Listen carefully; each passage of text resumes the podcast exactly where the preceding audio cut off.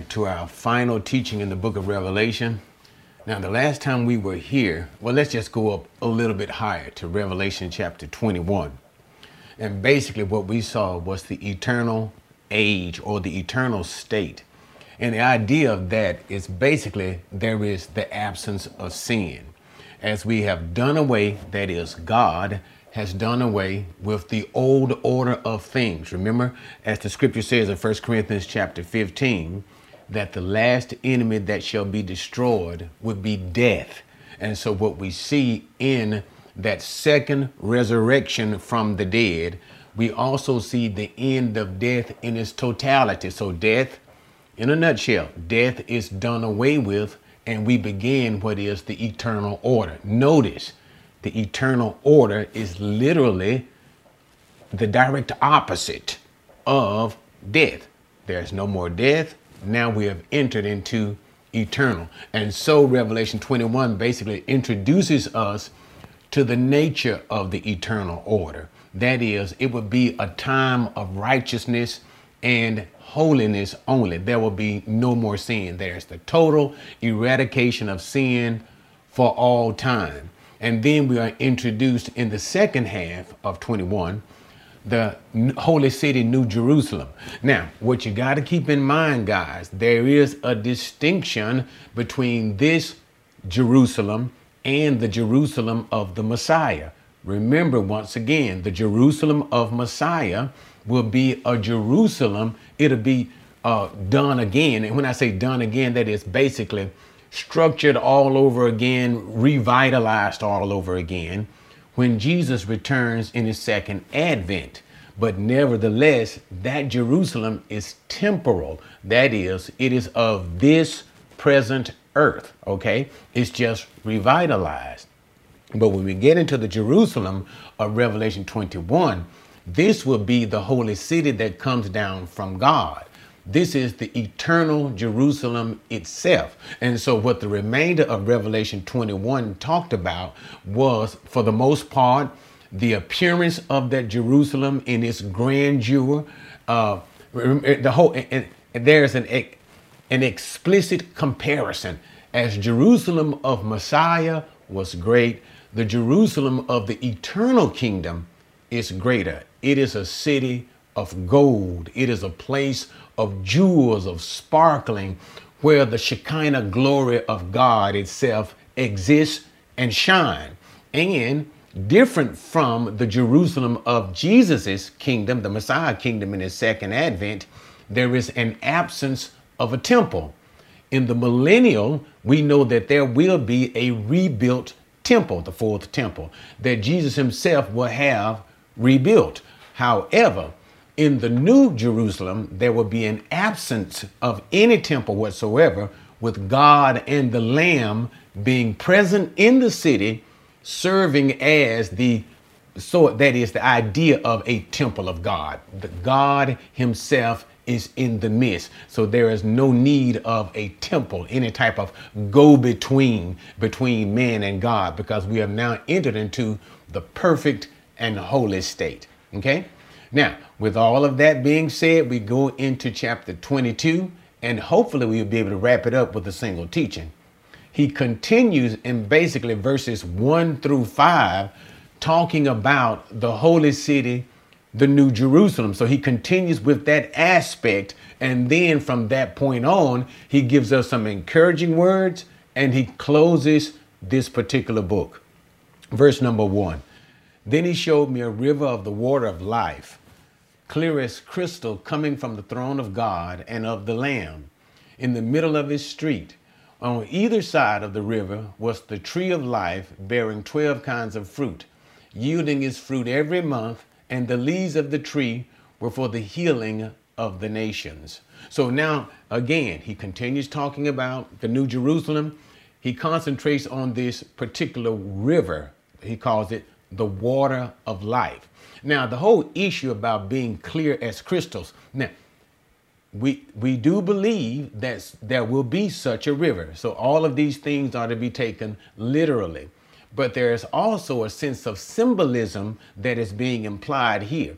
because of the crystal clear nature of the river, the purity, more pure than anything of the old age from the old earth could give, and also the sense of purity in the sense of absolute holiness, okay? Holiness. And that's the whole idea we've been getting all along concerning the holy city, New Jerusalem, this purity that God will give because sin is done away with, the coming in of a new holy and eternal age. And this river proceeds from the throne of God and of the Lamb. And notice once again, we see a joint sharing of the throne of God with both the Lamb, that is Jesus, and God the Father. Okay? And then it talks about it being in the middle of the street. Now, this can kind of seem a, a, little confusing, but what it seems to suggest is this there is a river flowing from the throne of God, and the river splits around the tree. So, what we see in verse number two is the reintroduction of the tree of life. Now, if you recall, the first time we saw the tree of life was in the book of Genesis, Genesis chapter 2. And the whole idea of the tree of life was to provide, to give physical life to man. That is, if he passed the test. But I don't have time to go into that. But nevertheless, the tree of life was introduced in the book of Genesis. Then we know because man failed the test, man was forbidden to have access to the tree of life, which would have granted him eternal physical life, physical life within this human body. Okay. He was not granted this prize to eat from the tree of life. And in Genesis chapter 6, 6, 7, and 8, we know that the tree of life was destroyed by the great flood of Noah and it never reappeared again. So now we have the reappearance of the tree of life in the eternal state in the New Jerusalem. Okay. And so what we find is this river, back to the river, is branching from the throne of God. The tree of life is there in the center, and the river seems to cut around it per se. All right. And it talks about how that there be 12 kinds of fruit that will be bearing fruit every month. So 12 different types of fruit every month. The tree of life would bear fruit and, and I don't want to say year round, but that seems to be the idea. And the reason why I don't want to get into so much as year round is the scripture does not talk about time as we know it uh, um, in the eternal age. Remember, okay, I, I don't want to get into it big time, but right now we understand 60 seconds is a minute, 60 minutes is an hour, and 24 hours is a day. Uh, uh 30 days is a month according to Jewish time, okay? 12 months is a year. Now, the scripture doesn't tell us explicitly how time will be in the eternal age, but it does seem to suggest some sense of similarity. And since it doesn't get into it at all, except, except for to simply say that there will be 12 months, how many days in a month, we don't know, but there will be 12 months. That's all I'll say about that because it's really talking about how the tree will produce fruit on a monthly basis, and there will be 12 different types of fruits, one type for each month, okay? And the function of these fruit will be for the healing of the nation, of the Gentile nations. Now, when it talks about the healing, we know, we know that healing became necessary because of sin. Remember when Adam took of the fruit of the tree of knowledge of good and evil, death entered. That's what Paul was teaching in the book of Romans. By one man, death entered. One of the results of death is decay. And, and when we say decay, that basically means sickness. So you have sickness and death because of the original sin. We know that we are no longer in the original earth anymore. It's done away with. We're in the eternal state. There is no more sin. But in some sense, in some sense of the way, God has still given this tree of life for healing of the nation. So, in some sense or another, it will be functioning in some way for the, conti- for the continuous healing of the nations, even though there is no presence of sin anymore. Okay? Verse number three. There will no longer be any curse, and the throne of God and of the Lamb will be in it, and his bondservants will serve him, and they will see his face, and his name will be on their foreheads. So in verses number three, again, he emphasizes the fact that what? There's no longer a curse. Okay, go back to exactly what I was telling you. When Adam fell, when he disobeyed, there was a curse upon the land. There was a curse upon all of creation as a whole. And because of sin, and it brought forth death. And so all John is doing here is saying the curse is now lifted because there is no more presence of sin. And he emphasizes the fact once again the presence of the the lamb of the throne of God and the Lamb and the and how that the ultimate desire, which should be the ultimate desire of us now, but in that day, all of the servants of God will worship him, will serve him. And then it brings the idea of they will see his face. The point of this statement is one of holiness and privilege. Okay, for example, do you remember when Moses knew that in his interaction with God, he was seeing a localized version of God. When I say localized, let me make, make you understand it. He knew that there was more to God to be seen than what God was allowing him to see. So when Israel had sinned once again, and God had said that he would not go with the people anymore, and Moses interceded for the people to go, interceded with God to continue to go with the people. Moses made a request of God and said, Let me see your face. And do you remember the response of God? No man can see my face and live. Now, no doubt there's a lot of things going on with that statement. No man per se in this frame of ours can see, when I say frame, in this body, our bodies cannot bear to look upon God. Notice even when the prophets would be uh, facing God, Elijah, how they would cover their faces, and, and, no man wanted to dare look upon God for fear of death. But the point is, Moses made this request to see God in the fullness of his glory. And God said, This cannot be allowed because you, you will not live. So no doubt a physical issue involved. And I also clearly believe there is a sin issue involved. Even though Moses, the great servant, faithful in all of God's house, Moses was still a man of sin. Moses still had sin. But now, as we move here, as we speak here now, back in Revelation 22, we are in the eternal state. There is no more sin, and those who are in the kingdom of God, remember what Paul said once again, 1 Corinthians 15 flesh and blood cannot inherit the kingdom of God. These physical bodies must be changed. So, going back to those two points that I just made, we now have eternal glorified bodies that are able to see God face to face in that sense, see the glory of God by permission of God, the allowance of God, but also the idea brings about privilege.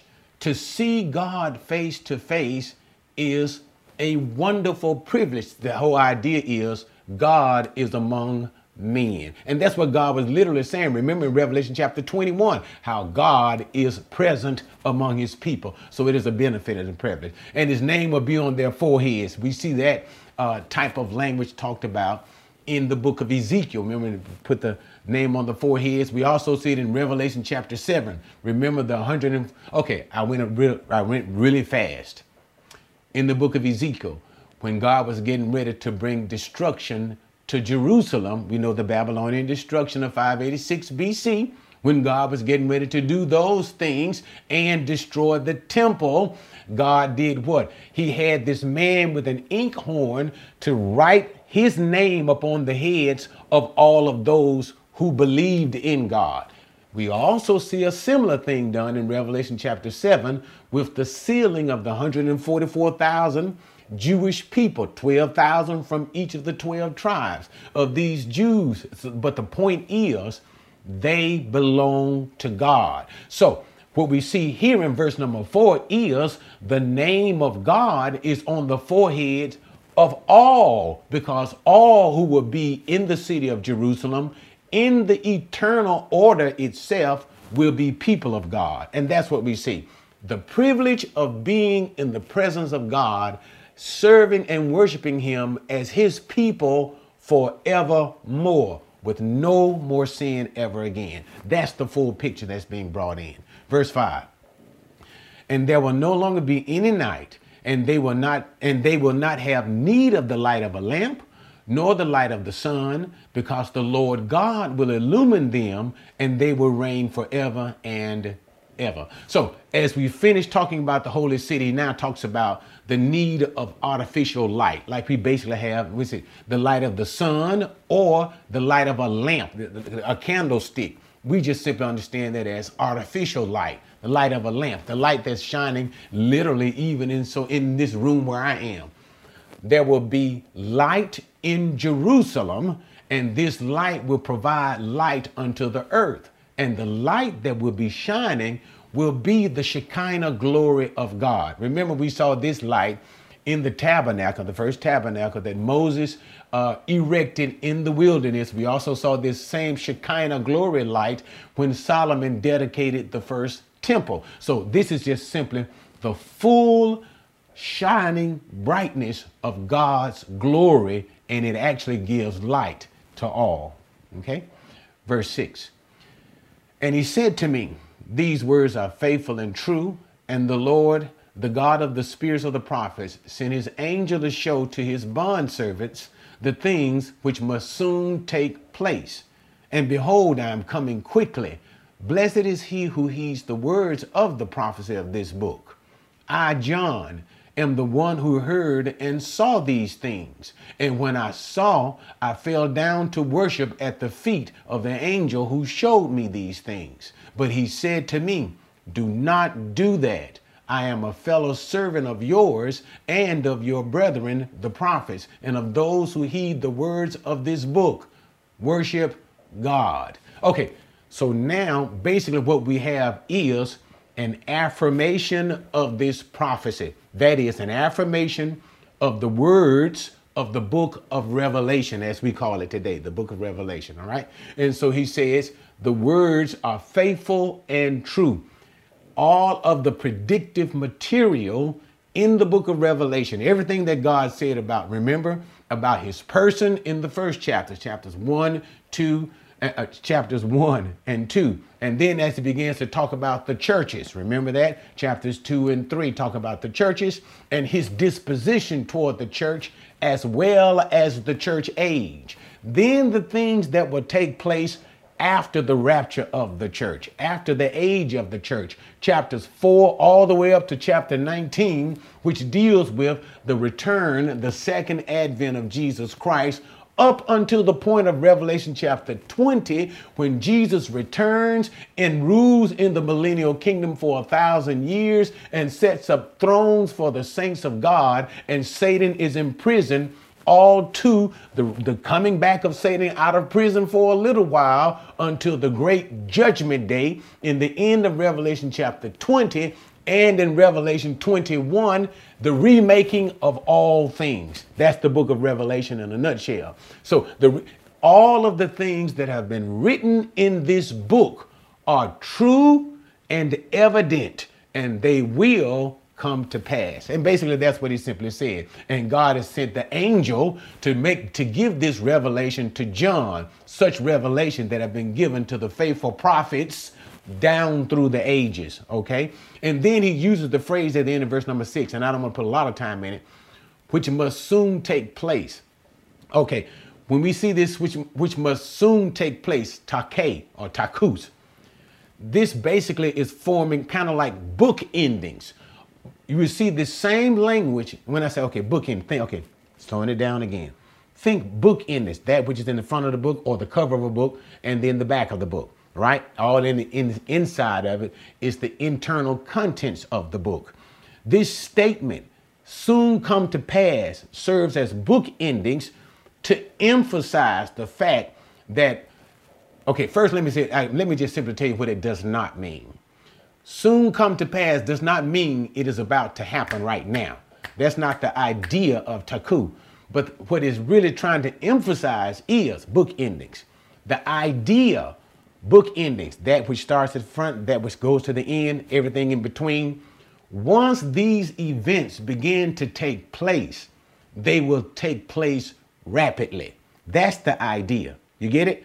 Once these events begin to take place, it brings about the assuredness of these events, and it also speaks of the rapidity. It will be rapidly, especially when you start looking. Notice because the very bulk of the book, chapters 4 through 19, basically deals with seven years. The bulk of the book only deals with a seven year period in totality, and the majority of that is concentrated, the majority is concentrated only on three and a half years, which we call the Great Tribulation. So, therefore, once these events begin to take place, they will take place rapidly. And that's what he is trying to say. And so, with this idea in mind, that when, when it happens, it's going to come on and will bring about the end. It will bring about the end, which is the coming of Jesus to the earth in his second advent.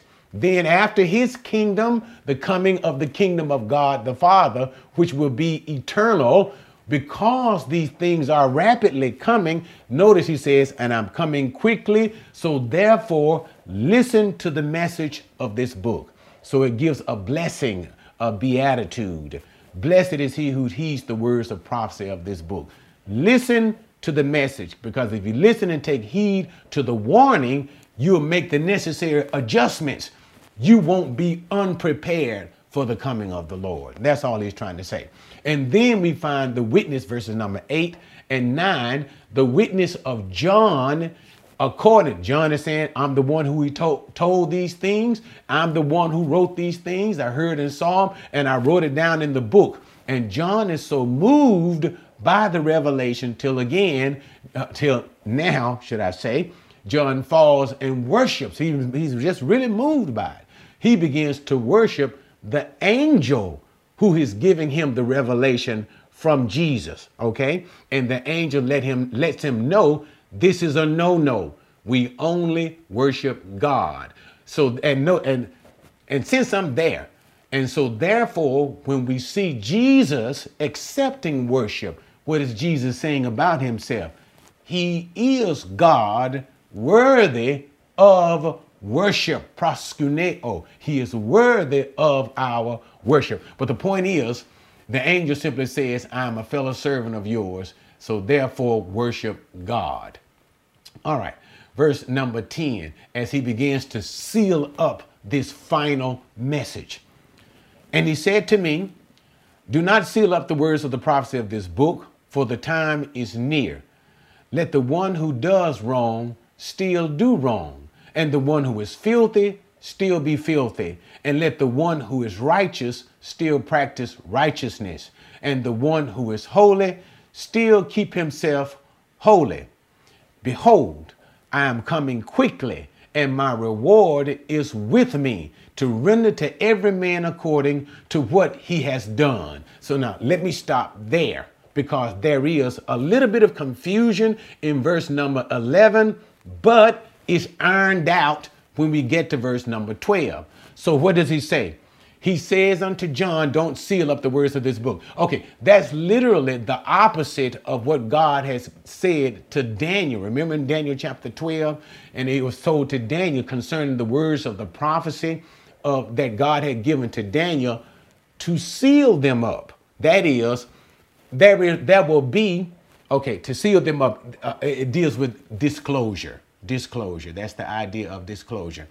And the reason is there were certain things in the prophecy of Daniel that would not be understood by those in Daniel's day, but will only be understood by those when these prophecies are being fulfilled. So, therefore, the prophecy will be sealed and hidden. That's the idea. Okay?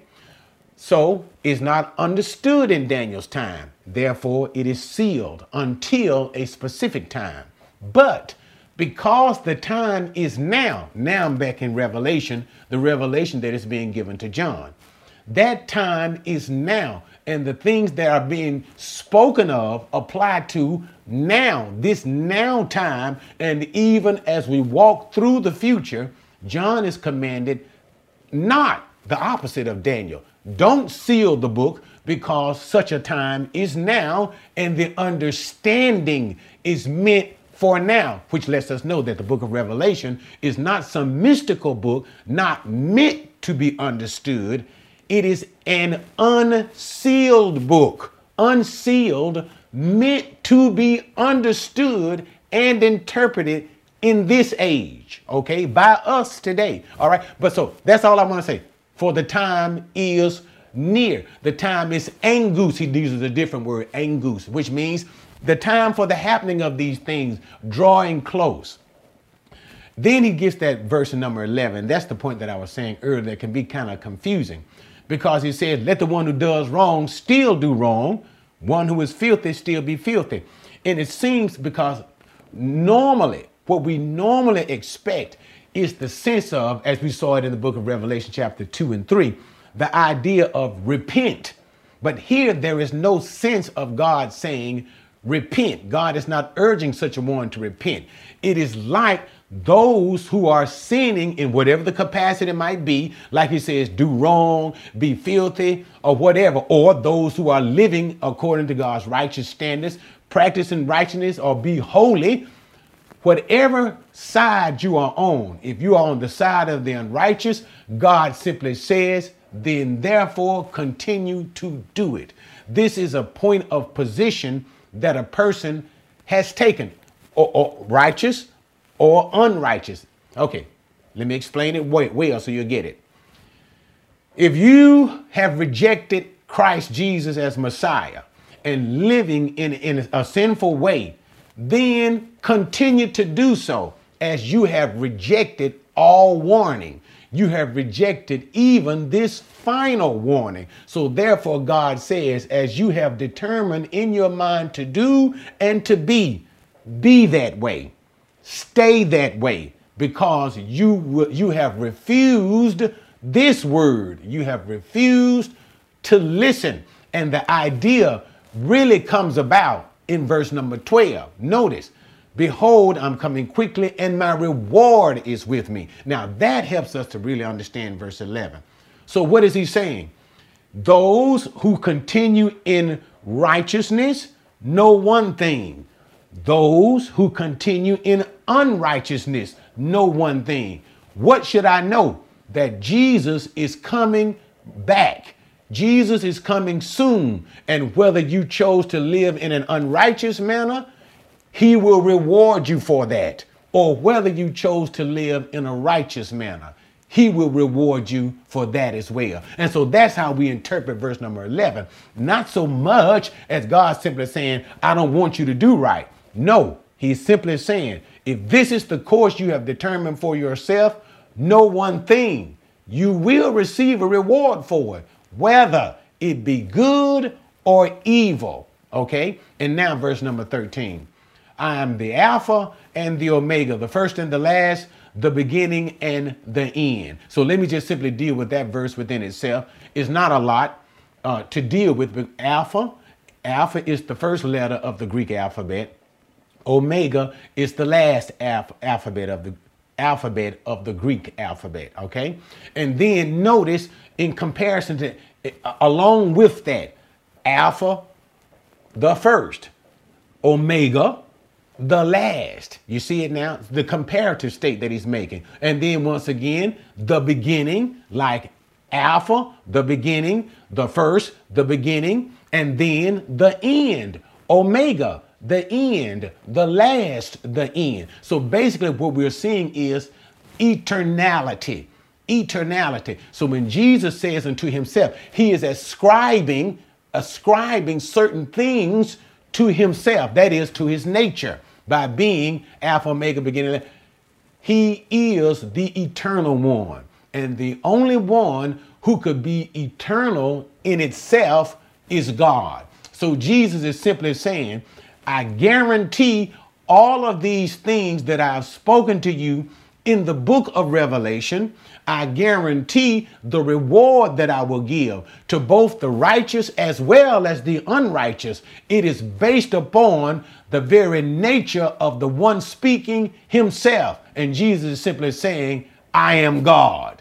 I am God. So therefore, be assured, because notice this whole section is affirming, affirming the reality, the assuredness that the words written in this book are true. Okay, and so Jesus bases that upon his own person. Now he continues with the Beatitudes. Beatitudes, we know that from the book of Matthew, which simply means the blessed, blessedness. Okay, he continues that with verse 14. Blessed are those who wash their robes, so that they may have the right to the tree of life and may enter by the gates of the city. Outside are the dogs and the sorcerers and immoral persons and the murderers and the idolaters and everyone who loves and practices lying. So now all it basically says is he just simply says, Blessed are those who have responded to the gospel message. When he says wash their robes, that, that the whole idea is responding to the gospel message. The response to the gospel message is very simple. I believe that Jesus is eternal God who took upon himself flesh, made himself into a man for the suffering of death for sins, for my sins, and that he went into the grave and he was resurrected from the dead, seated now at the right hand of power on the throne of God. That Jesus died for our sins and rose from the dead. That's what Paul talked about the gospel once again in 1 Corinthians chapter 15. So, in believing that, you wash your robes. That is, by faith in Christ Jesus and what he has done, we are now cleaned and presentable before God, right? And now, being found in such a state, remember he, he started talking about the tree that was in the uh, in, in the tree of life that is in that garden with the rivers of water. Remember that? Now you have a right to what? The tree of life. The tree of life that was once forbidden to mankind because of sin is no longer forbidden. So the idea of what we see happening here is invitation invitation. And that's what we're going to basically see to the end of Revelation God's inviting hand to all of those who will believe in his son. Okay? But let me continue on so I don't mess up and go on the wrong track. And so by doing that, you have the right to enter the city. Because remember, in Revelation chapter 21, he began to talk about the holy city, New Jerusalem, because we are now clean, we are now washed, we have an invitation now to the tree, and now we have an invitation into that holy city directly into the presence of God. And then he talked about being outside. When he said outside are dogs, remember, the dog was the unclean animal, sometimes uh, negatively referred to by Jews as Gentiles who did not know God. Same idea for the most part. Not so much as Gentiles who don't know God, but all who do not know God, okay? Those who rejected Christ and the gospel message. Dogs and sorcerers, those with their magical enchantments, but also remember, I've taught you on several times before, you saw it in the book of Revelation. The word has a root of pharmakai, that is drug abuse. So it brings about magical enchantment, witchcraft, as well as it encompasses drug abuse. So these people, immoral persons, these are sexually immoral persons, murderers, idolaters. The whole point is all unbelievers are outside. And we know that according to Revelation chapter 20, at the very end, what happened? All unbelievers are now in the lake of fire. Okay? Now, let's finish. Jesus 16. I, Jesus, have sent my angel to testify to you these things for the churches. I am the root and the descendant of David, the bright and morning star. The Spirit and bride say, Come. And the one who hears say, Come. And let the one who is thirsty come. Let the one who wishes to take of the water of life without cost. And the idea that is being implied, come. I testify to everyone who hears the word. Okay, let me just stop there and I'll deal with the rest together. But verses 16 and 17. So once again, we have almost, we're nearing the final words of our Lord, and it, it comes with an invitation. Notice we say at the very end, it is an invitation. It is an invitation to the churches that says, Come. And here Jesus identifies him as the root and the descendant of David. And we all we just simply know that to be Jesus is a descendant of King David. He descends from the tribe of Judah. And it also uh, uh, uh, speaks towards his kingship as one who comes from David. He will be king over all the earth, okay? And the bright and morning star, it speaks of a new day. It is because of Jesus, through Jesus, with Jesus. We have even now, right here in Revelation, the eternal kingdom, the beginning of a new morning, a new day, a new order. Okay? And so we have the continuation of the invitation in verse number 17 by the Spirit, that is the Holy Spirit, and the bride, which is the church.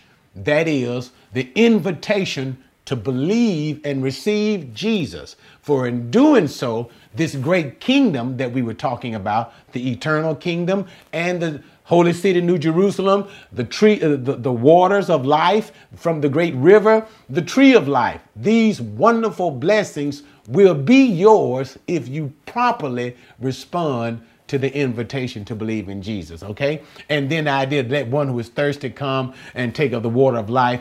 We can even see a, a, a shadow of that when Jesus spoke in John chapter 7, when Jesus was at the great feast and said that if anyone thirsts, let him come to me. This is the ultimate fulfillment of Jesus' words from John chapter 7. That water, not only from the Holy Spirit that Jesus will give to those who believe in him, the Spirit as well as this great river of life, which will be the ultimate consummation of the giving of life. You got it?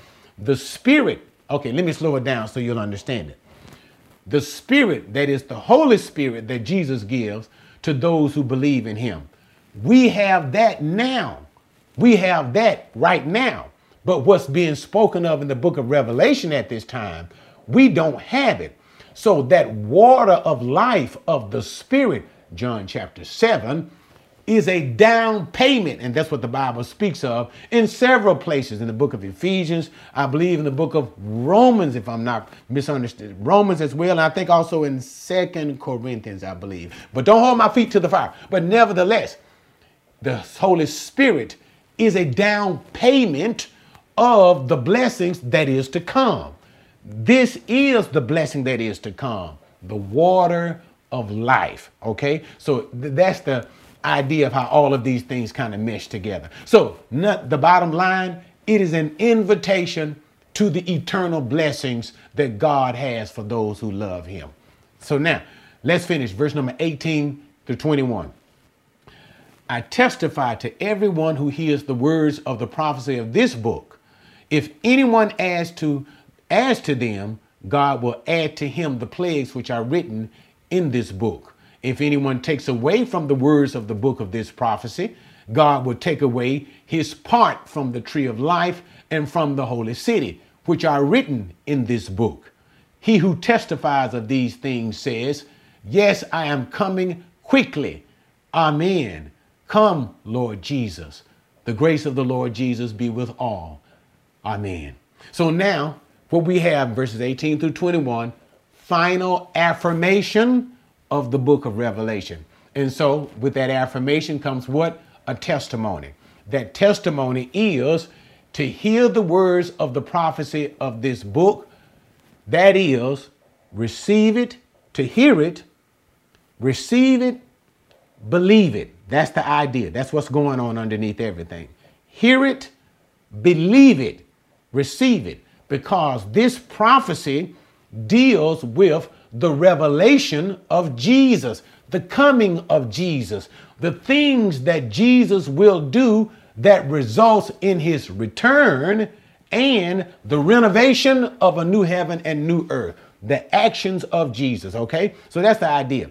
And he says, don't take away, Don't add to the words of the prophecy of this book. And, th- and that just simply means for what itself. Whatever God has revealed to John that gives us revelation, do not take away, don't add, because in doing so, you are subject to a punishment. And that's verse number 19 that his part to the tree of life or the holy city.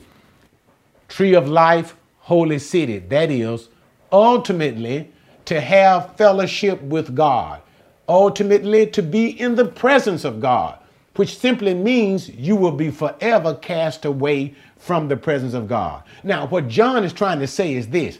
He's not trying to say that if you take from the book of Revelation or if you add to the book of Revelation, just, oh, and you shouldn't have did that, God's going to throw you out now. Mm-mm. What he means is by not believing, by uh, disbelieving, by not believing the word that God has given in this final transmission, this final revelation, by disbelieving that, it is simply an indication. It shows that you don't believe in Christ. This, remember, this revelation is the final cons- con- consummation of Jesus's revelation. Okay? So to believe in this is to believe in the full fullness of the revelation of Jesus. To not believe in this revelation is to ultimately reject Jesus.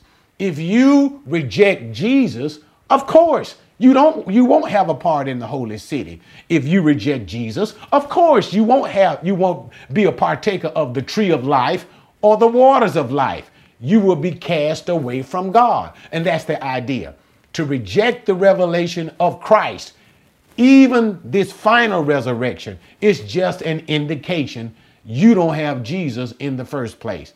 To not have Jesus is you just going to the lake of fire. That's all. That's just the bottom line. Okay. And then finally, in verses 20 and 21, we have the words of our Lord, our, the last words of Jesus in Scripture. He who testified to these things now, that is God the Father that is speaking through the angel, through his son, through the angel to John.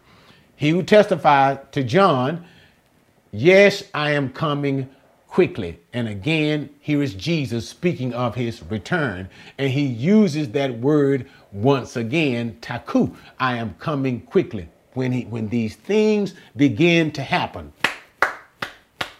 they'll happen in rapid fashion. And so Jesus again the warnings, and that's the idea that's being brought together in the end.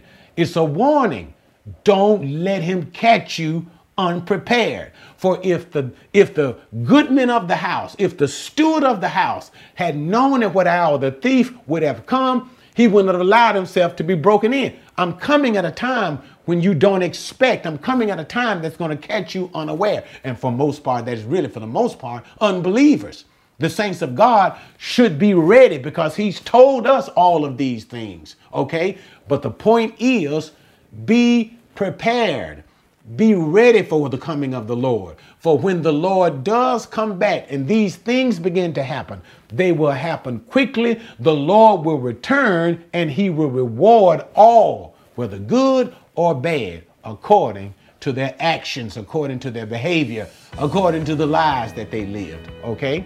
And then we find the, fi- the final words coming from John the Apostle.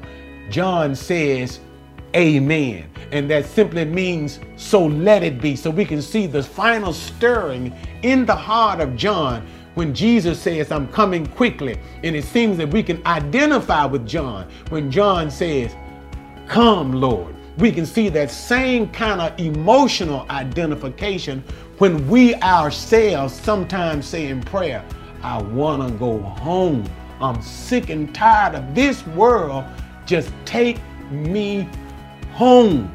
And that's what we feel John is trying to say when Jesus is saying, I will be back. And John is saying, Please, Lord, come back. And notice, come, Lord Jesus. And that is the prayer of all of God's people and he ends the book of Revelation. The grace of the Lord Jesus be with all.